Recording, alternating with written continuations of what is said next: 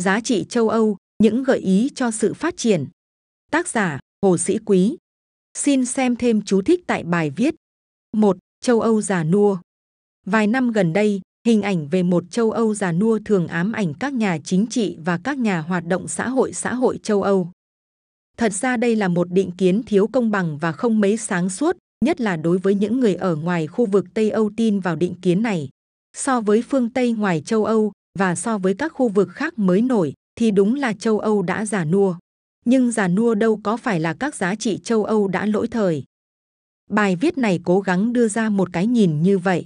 Nhưng trước hết, chúng tôi muốn điểm qua cội nguồn của những quan niệm đã làm nảy sinh định kiến này.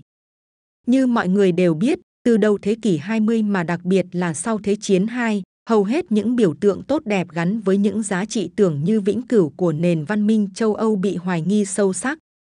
Tại các vùng đất thuộc địa, chủ nghĩa dân tộc cùng với chủ nghĩa quốc tế gia tăng mạnh mẽ đã làm cho phong trào xóa bỏ ách áp bức các dân tộc thuộc địa trở thành làn sóng rộng khắp.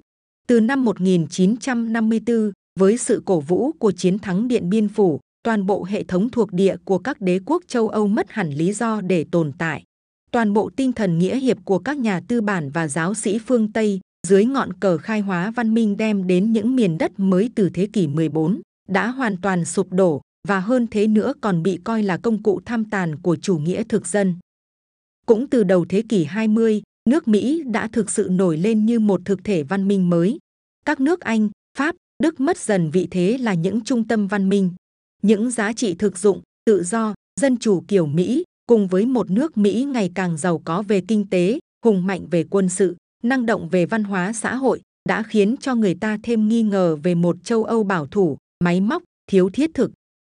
Rồi chủ nghĩa phi lý thịnh hành và phát triển như một đối trọng của lý tính và chủ nghĩa duy lý. Duy lý hóa ra cũng mang trong nó nhiều điều bất hợp lý.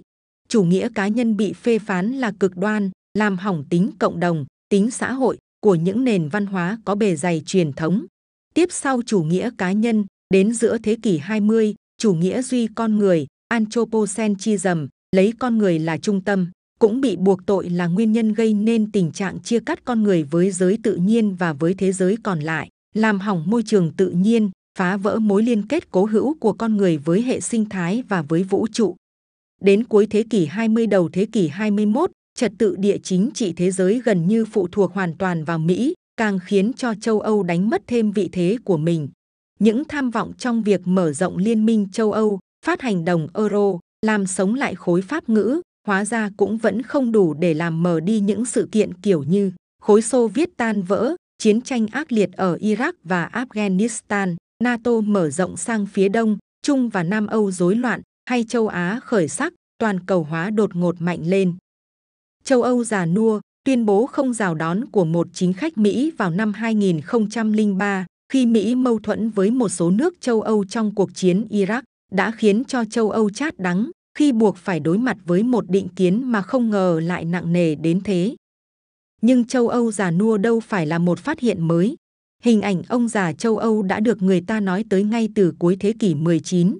Chỉ có định kiến thiếu công bằng về sự già nua của châu Âu thì đúng là sản phẩm ngày càng được tô đậm ở nửa sau của thế kỷ 20. Vậy châu Âu đã đánh mất những gì và châu Âu giao nộp những giá trị của mình cho ai? 2. Tây Âu và phương Tây những câu hỏi này được quan tâm gần như thường trực trong đời sống tinh thần châu Âu nửa cuối thế kỷ 20 và cũng là những nguyên cớ để xu hướng bi quan chủ nghĩa ở châu Âu có thêm lý do tồn tại. Nghĩa là có thể tìm được lời bàn luận về những câu hỏi này ở nhiều tài liệu với nhiều tác giả. Tuy nhiên, theo chúng tôi, người có tiếng nói đáng chú ý hơn cả về sự mai một các giá trị châu Âu lại là Alexander Zinoviev, nhà triết học người Nga, một nhân vật đối lập thời Xô Viết, người hiểu sâu sắc các giá trị châu Âu bằng chính sự từng trải cá nhân, sau hơn 20 năm phải sống lưu vong ở Đức. Ông có nhiều tác phẩm văn hóa và khoa học có giá trị, trong đó có cuốn Phương Tây, xuất bản năm 1995. Một trong những đề tài mà ông tâm huyết là so sánh giá trị giữa văn hóa Tây Âu với văn hóa Nga và văn hóa nhân loại. Theo Zinoviev, thế giới trong nhiều thế kỷ gần đây được phát triển chủ yếu dưới sự soi dọi của thứ ánh sáng nhân văn rực rỡ của các nền văn minh Tây Âu. Văn minh Tây Âu, Zinoviev khẳng định, là nền văn minh vĩ đại nhất trong lịch sử loài người, nó đạt tới hưng thịnh ở các thế kỷ 19 và 20, đỉnh điểm của nó là các quốc gia dân tộc Tây Âu, Anh, Pháp, Đức, Ý. Zinoviev giải thích, văn minh Tây Âu như vẫn thường ẩn giấu trong nhiều định nghĩa là những giá trị tinh thần được tạo ra ở những thời đại vĩ đại với những tên tuổi vĩ đại. Thời đại vĩ đại mà Zinoviev dẫn ra làm ví dụ là thời đại phục hưng. Những tên tuổi vĩ đại mà ông kể đến với tính cách là những biểu trưng cho giá trị tinh thần Tây Âu là Dante, Campanella, Michelangelo, Raphael, Shakespeare, Rabelais, Thomas More, Robert Owen, Monte, Cervantes, Goethe, Beethoven và Mozart. Những người Nga được ông nhắc tới là Tchaikovsky, Mendeleev, Tolstoy. Theo Zinoviev, văn minh Tây Âu có thể là nền văn minh cuối cùng của lịch sử loài người. Tại sao lại là nền văn minh cuối cùng của lịch sử loài người? Cuối cùng, theo Zinoviev, không phải là sau đó loài người không còn nền văn minh nào khác, mà là sau đó sẽ không có nền văn minh nào có được các giá trị tinh thần khai sáng nhân văn ở mức vĩ đại và rực rỡ như thế nữa. Cách hiểu sự tận cùng, cuối cùng này cũng là lối diễn đạt mang phong cách tư duy phương Tây, đi theo dòng tư duy của Oswald Spengler trong ngày tàn của phương Tây hay Francis Fukuyama trong sự tận cùng của lịch sử và con người cuối cùng. Điều thú vị là Zinoviev phân biệt phương Tây với Tây Âu. Phương Tây, theo Zinoviev, thường bị quy giản trong các khái niệm chủ nghĩa tư bản, chủ nghĩa thực dân, chế độ tư hữu, thị trường hay lợi nhuận. Nói đến phương Tây, tính chất địa văn hóa của khái niệm đã bị mờ nhạt, người ta quá chú trọng đến khía cạnh kinh tế chính trị của vấn đề, và do vậy khái niệm phương Tây vô tình đã loại ra khỏi nó những giá trị tốt đẹp của văn minh, văn hóa Tây Âu và châu Âu. Phương Tây, theo thói quen được hiểu trong các tài liệu chính trị xã hội mấy chục năm gần đây, chủ yếu chỉ còn là phương Tây tư bản chủ nghĩa, thậm chí Israel, Australia, Nhật Bản, đôi khi cũng được coi là thuộc phương Tây. Đây chính là lý do để Zinoviev cho rằng, từ giữa thế kỷ 20, thế giới Tây Âu đã giao nộp một cách nhục nhã mọi thành quả của văn hóa và văn minh cho cái gọi là phương Tây. Phương Tây mạo nhận mình là đại diện cho tất cả những gì tiến bộ của Tây Âu.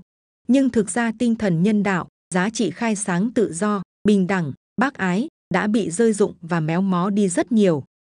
Có thể thấy Zinoviev hơi cực đoan khi nhìn nhận vấn đề, nhưng nên chú ý điều ông muốn nói, những giá trị nhân văn cao cả của văn minh phương Tây như duy lý, tự do, giải phóng con người đã bị các giá trị tư bản chủ nghĩa trong thế kỷ 20 chèn ép, làm suy giảm, thậm chí phủ nhận. Nói cách khác, với những tiêu chí về phát triển xã hội trong thế giới hiện đại, người ta có thể không cần đến các giá trị mà phải qua nhiều thế kỷ nền văn minh Tây Âu mới tạo dựng được. Nếu điều này là đúng hay, nếu lịch sử đã diễn ra như thế, loại bỏ một cách không thương tiếc các giá trị văn minh Tây Âu, thì phải chăng một logic như thế là bất khả kháng. Còn nếu nó không phải là tất yếu, thì đây là một sai lầm và là một thiệt thòi lớn cho con người và loài người. Zinoviev là đại biểu của quan điểm thứ hai. 3. Giá trị châu Âu Vào thời cổ đại, Thổ Nhĩ Kỳ đã từng là mảnh đất phía đông của đế quốc La Mã, thế nhưng đến nay Thổ Nhĩ Kỳ vẫn chưa được gia nhập Liên minh châu Âu. Một trong các lý do mà dư luận EU thường viện dẫn để khước từ nguyện vọng của Thổ Nhĩ Kỳ là các giá trị châu Âu của xã hội này không đủ chiếm ưu thế. Vậy giá trị châu Âu gồm những gì?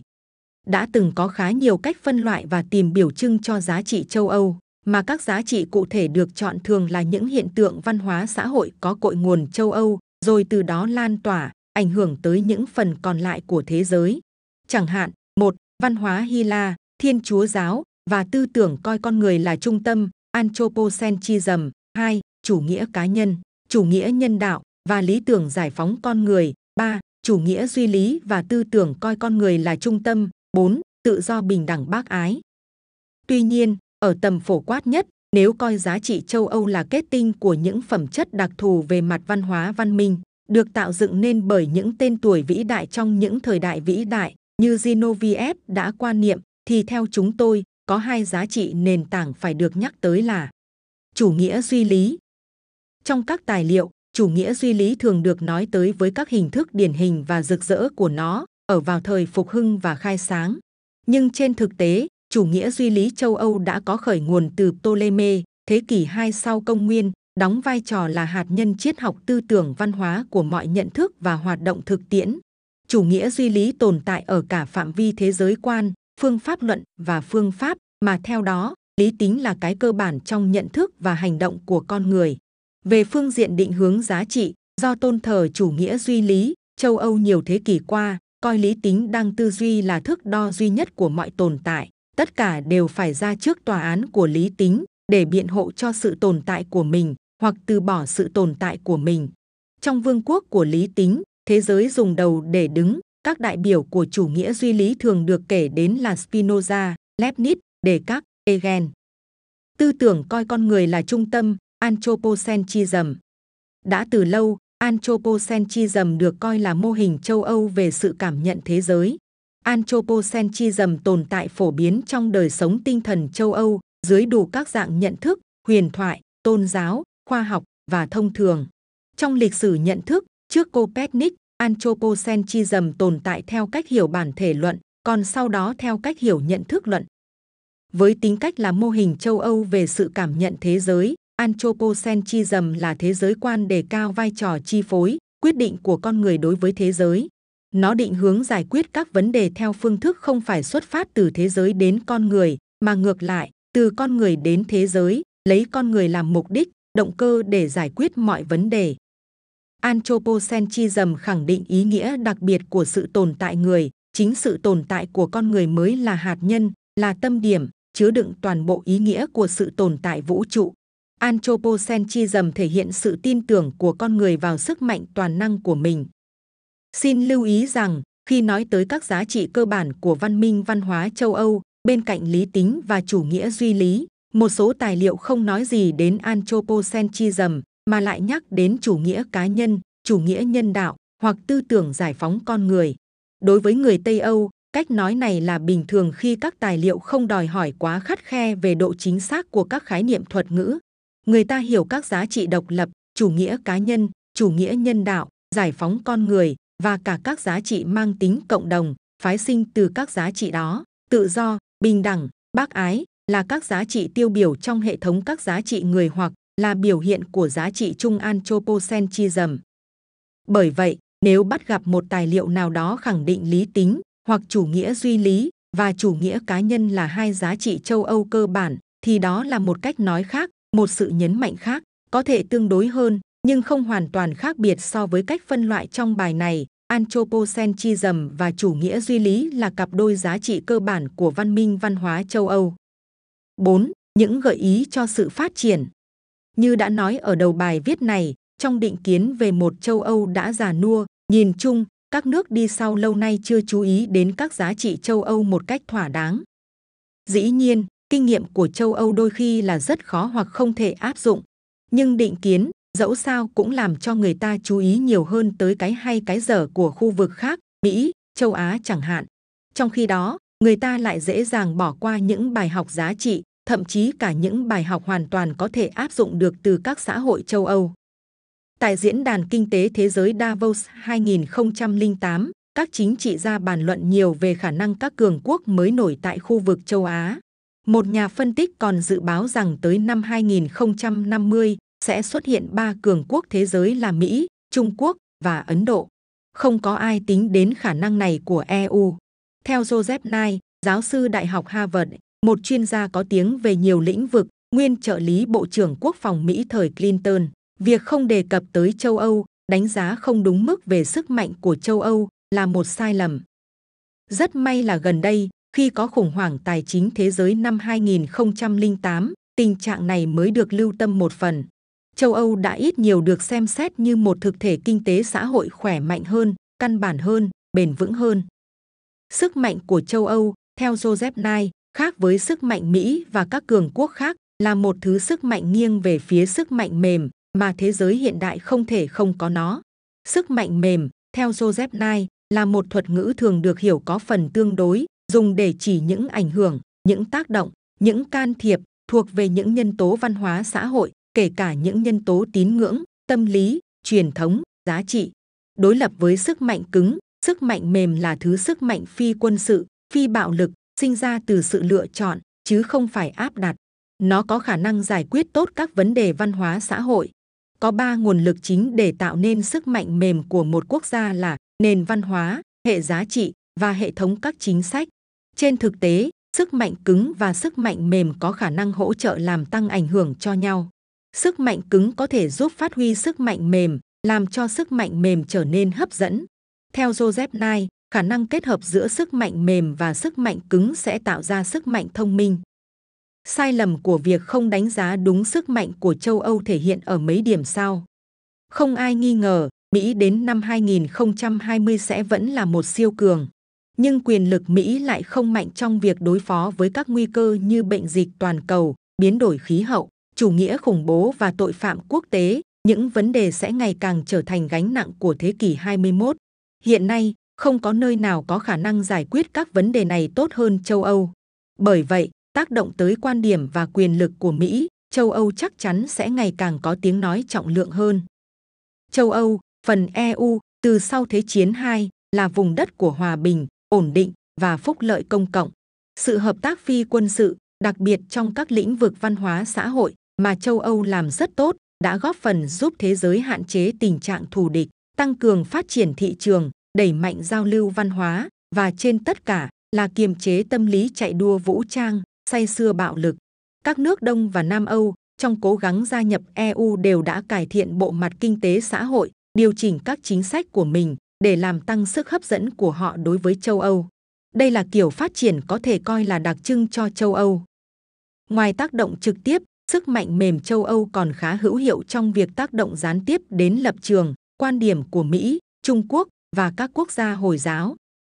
Vào dịp kỷ niệm 50 năm thành lập EU năm 2007, những giá trị của EU được nhắc tới nhiều nhất là thịnh vượng về kinh tế, đa dạng về văn hóa và phát triển bền vững. Người ta đánh giá đặc biệt tích cực về việc xóa bỏ visa, sử dụng đồng tiền chung euro, điều mà mới chỉ vài chục năm trước bị coi là viển vông khi ai đó dám mơ ước như thế. Các trường đại học châu Âu, nhất là Anh và Pháp, vẫn thu hút mạnh số thanh niên giỏi của thế giới. Giáo dục ở bậc trung học và tiểu học Phần Lan nhiều năm liền đứng đầu thế giới. Na Uy, Thụy Điển, Iceland là những nước có chỉ số phát triển con người rất cao trong gần 200 nước. Môi trường tự nhiên, an sinh xã hội, tiêu chuẩn tiêu dùng và tự do cá nhân ở châu Âu vào loại tốt nhất thế giới. Những người thất sủng trong chính trị vẫn coi châu Âu là mảnh đất đầu tiên khi phải tị nạn. Các giá trị châu Âu, đặc biệt những giá trị tinh thần và phúc lợi xã hội gắn với đông đảo công dân EU, được coi là hấp dẫn hơn nhiều so với các giá trị Mỹ. Người châu Âu nói chung càng ngày càng thấy rõ những khiếm khuyết của hệ thống kinh tế Mỹ. Số liệu điều tra cho thấy, ngay cả Ba Lan và Hungary, hai nước nghèo và thân Mỹ nhất trong EU, cũng chỉ có chưa tới 25% dân chúng muốn đi theo mô hình kinh tế Mỹ. 5. Thay lời kết Trong tác phẩm nổi tiếng của mình, Đạo đức tin lành và tinh thần của chủ nghĩa tư bản, viết vào những năm đầu thế kỷ 20, Mark Weber đã đặt ra những câu hỏi đặc biệt có ý nghĩa về giá trị châu Âu và tìm phương án trả lời cho các câu hỏi đó. Weber đặt vấn đề tại sao chỉ có ở châu Âu những hiện tượng văn minh văn hóa mới đạt đến trình độ các giá trị phổ quát trở thành mô hình cho sự phát triển tiếp theo của toàn nhân loại. Weber dẫn ra các hiện tượng khoa học, đối âm và hòa âm trong âm nhạc, kiến trúc Gothic, phối cảnh không gian trong hội họa, báo chí, trường đại học theo mô hình hiện đại, nền hành chính và chủ nghĩa tư bản. Theo Weber, điều đáng quan tâm là những hiện tượng đó chỉ ra đời ở châu Âu, mặc dù tiền đề cho sự ra đời đó lại đã từng xuất hiện ở các vùng đất khác. Ông tìm nguyên nhân văn hóa xã hội cho sự xuất hiện của những hiện tượng được coi là sản phẩm của xã hội châu Âu đó. Giải thích của Mark Weber được ca ngợi, được tán đồng và cũng gây tranh cãi suốt hơn nửa thế kỷ qua. Giá trị châu Âu, bởi vậy, cho đến tận hôm nay vẫn còn nhiều bí ẩn cần phải nghiên cứu và học hỏi.